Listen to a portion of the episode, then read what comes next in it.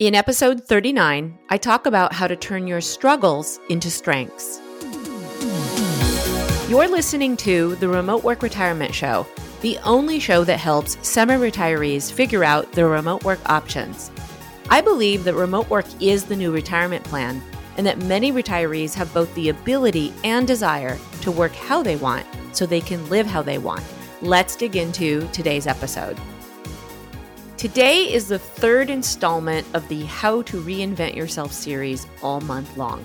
In episode 37, we started with why reinvention is important right now, what that actually means, and where you should reinvent yourself.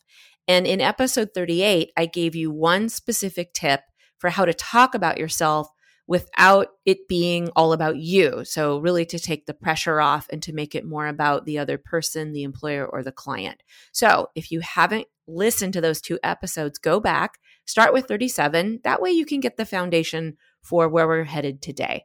Now, today, we're going to talk about how to reinvent your struggles by turning them into strengths. I want to tell you the inspiration for this episode. This comes from a woman named Helen. Now, that's not her real name because I like to protect the innocent. Helen is a member of Remote Work School. That is my coaching program that helps people figure out their remote work options or starting a business. And Helen just might be the oldest person, the wisest person, I will also add, inside of the membership. She is 75 years old. I'm so impressed. And I've had a, a few people come in, you know, people around late 60s and even early 70s. I think one of the other people, second oldest person, is 73. So 75. Wow. When I have people like that come into remote work school, I literally get chills. I get so inspired because folks like Helen, they don't plan to quit the workforce anytime soon. Now, for some people, that might mean they can't, right? Maybe they're living on Social Security or they have a limited budget and they need to work. But for other people, they want to work. This is something they've been doing their whole lives. Their identity is tied into it. They enjoy it. It also brings in income and it gives them purpose. And Helen is one of those people. And she said to me that she has literally reinvented herself at least four times in her life. And now she's in remote work school and it's her fifth time. And this proves to me that not only do you need to know how to reinvent yourself, it's something you're probably going to have to do throughout your life. So it's a good skill to have. So, again, this is what this whole month is about. And if you're on that journey, go back and listen to episode 37 and 38.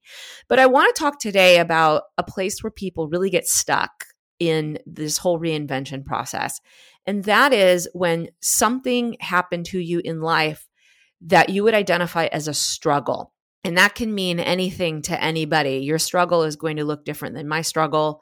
Struggles are, you know, sometimes subjective some people have struggles and seem to just, I don't know, skate past them and it's no big deal. Where for other people, something that is a struggle might really bring them down, really become a pretty massive obstacle in life. So, you know, there's no judgment around what a struggle is. For you, it is what it is. But sometimes people really get stuck. And this starts to become something that is very difficult to get past, especially if you're trying to find a job, start a new career, start your own business. This struggle might feel so heavy that you might have feelings like, well, who would hire me now? Or why would anybody pay me to do XYZ when maybe I've been out of the workforce for so long because of this struggle? I see this come up a lot with people who maybe had an illness and had to leave the workforce for a while, or maybe someone in their family, a spouse or a child, where they had to leave for a while and take care of somebody else, become a caretaker. And now maybe they have a gap in their resume or they feel like they've fallen behind. I also see this with people who maybe were running a business and had to shut it down.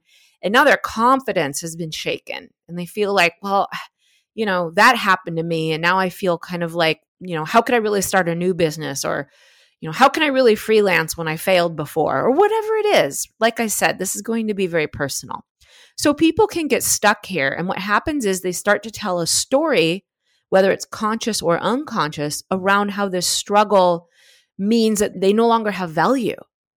And what we have to do is we have to reinvent that struggle. We have to tell a new story, basically, because what you need to do is you need to crack that struggle open and find the strengths within it. So I'm going to give you an example of that to make this a bit more tangible.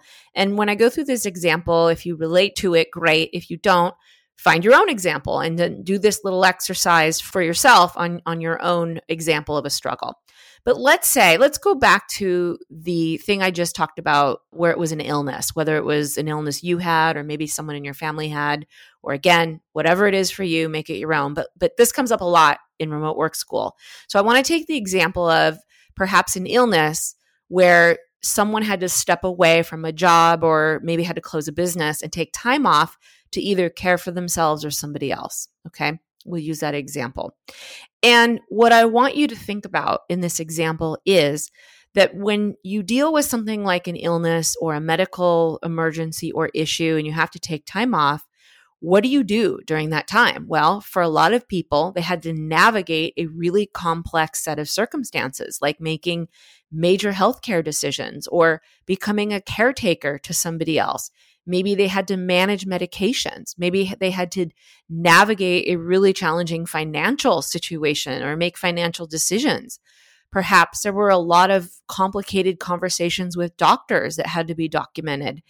And while you may not need to explain every single step to an employer of what you did during that time, what you can do is draw on the skills that you developed during that time. So, for example, to get through that situation, you had to develop a lot of resilience. You maybe had to get really good at organizing things. You probably developed better focus because you had to make all of these decisions. You were certainly motivated. So, you have a lot of motivation because you wanted to get out of that really draining struggle, right? You also had to handle difficult situations, so on and so forth. So, what I did there is I listed out all of the challenges and struggles for that situation. And then I went in and I found all the skills that were developed because of that situation. So, the idea here is you take something that you would call a struggle and you want to look at it from a different perspective. To do that, you want to ask yourself some questions. So let me give you a set of questions to think about this the struggle that you're going to choose and I want you to think about some of these questions. What did it take for you to get through that situation? Now, let me use myself for an example. Actually, let me run through the questions first and then I'll give you my example. So, first question What did it take for you to get through that situation? Number two, how were you helpful to someone else or yourself? Number three, in what ways have you changed for the better? And number four, what are the positive outcomes now? Okay. So think about those questions or write them down after you listen to this. So I'll use myself. I've shared on this podcast before that I I've experienced some pretty severe depression. This was a 4-year battle that I didn't even know was depression. It affected me in so many ways, mentally, physically, emotionally, and I just didn't know what it was. So, what did it take for me to get through that situation? A massive amount of resilience and self compassion, but I was also really dedicated to finding answers. So, I never quit. Number two, how was I helpful to myself or somebody else? Again, I'll go back to compassion. I was really compassionate towards myself. I had to drop judgment. I had to do a lot of research, so I know how to research. So hopefully you can hear that I'm listing some skills I developed. Next, in what ways have I changed for the better? Well, I'll tell you what I'm way better at now. I don't try to bite off more than I can chew. I try to stick to the things, and this is related to work. I try to stick to the things in my workload that are the highest value things, and I try to get rid of the fluff. And so, in those ways, it makes me a way better worker now than I ever was before because I'm not working 12 hour days trying to tackle a thousand things. I just do the things that are most important in the business. And finally, what are the positive outcomes now?